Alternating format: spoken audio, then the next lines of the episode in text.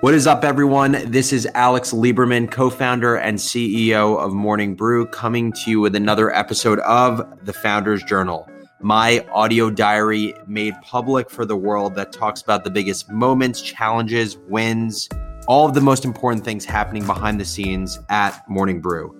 Today's episode is about strategic likability. Before we get into it, just so you know, this is me riding solo today. Normally, my producer and human Swiss Army knife, Josh Kaplan, is along for the ride. But today, he's working on the big brother or big sister of the Founder's Journal, which is Business Casual. If you haven't checked out Business Casual, that is Morning Brew's flagship podcast where Kinsey Grant, our host, interviews the biggest names in business, ranging from Mark Cuban to Reed Hastings, Meg Whitman, the list goes on. Let's hop into this episode.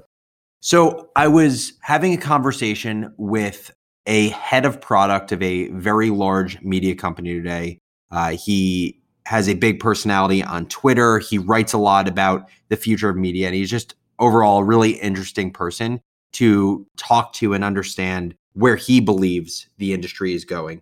And he brought up this phrase that I hadn't heard before when talking about what it takes to succeed within a media company and specifically as a senior person at a media company. And he was just talking through his own experience. And the phrase he used was strategic likability. I'd never heard the phrase before, and candidly, it sounded a little bit jargony to me.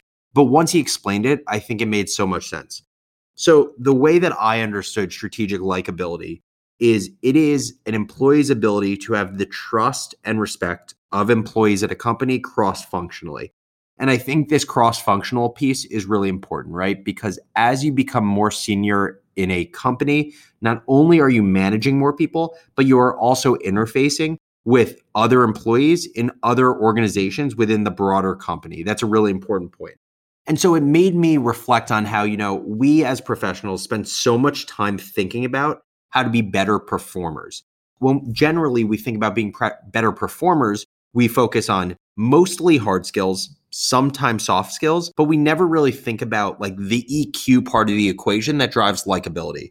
So we'll talk about, you know, how can we improve in our ability to use Excel or use visual technology like Tableau, or to be able to project manage, or have really strong writing chops as a writer, or to be a great engineer, the best coder on the planet. The list goes on. And we spend far less time working on things to be more strategically likable, as in building up the skills you need to be trusted and respected by people in your org or people in other orgs. So I'm going to use the example of this person that I was talking to. He works in product. He's one of the most senior product people at a large media company. He not only obviously needs to be likable for other people who work in product at his company, but product is surrounded by so many other important things, right? Design, engineering, content, sales. And so when you start thinking about what are the things that make someone strategically likable, but then also what is the thing that makes them likable across many organizations? And so there are a few thoughts that come to mind. My first thought is I think generally when I reflect on who are the people that I find most likable in my career, they generally have a number of the traits I'm about to list. They have demonstrated selflessness. They are friendly. They are people who show care for you. They are good listeners. They have a sense of humor. They're humble. They are similarly valued to you. And the final one that I want to focus on is they are multilingual, or they are fluent in your language. And what I mean by that is every organization within a company has its own language. So if you think of an organization, whether that be sales, HR, product, tech, content, as an org like a sports team or a sport in general, a game like, the game that comes to mind that I think this is especially true that someone was talking about the other day is like a World of Warcraft or a club.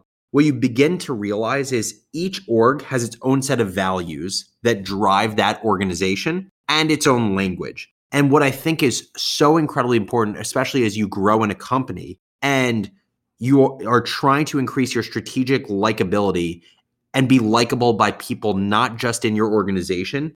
The ability to understand the language of those you want to build a relationship with is key.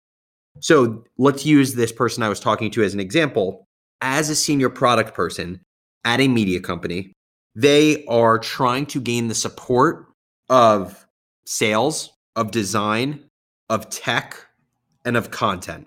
And so what that means in practice is for this person to have strategic likability, in addition to that list of traits that I shared with you, they need to be multilingual. They need to be able to go to one meeting and talk about things like RFPs, integrated marketing, and inside sales with your sales organization.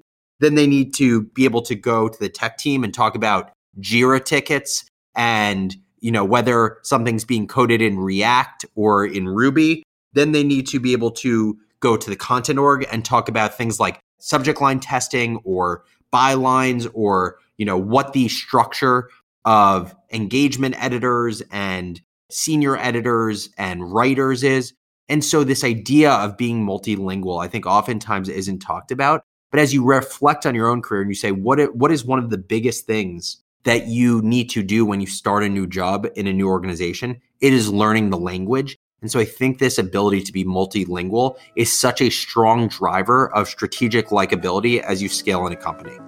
I hope this was helpful for you. I would love to know more about the language that you speak within your organization and the things that you did to become fluent in that language. As always, thank you for listening to The Founder's Journal. Shoot me an email if you have any questions or feedback on the show, alex@morningbrew.com, and I'll catch you tomorrow.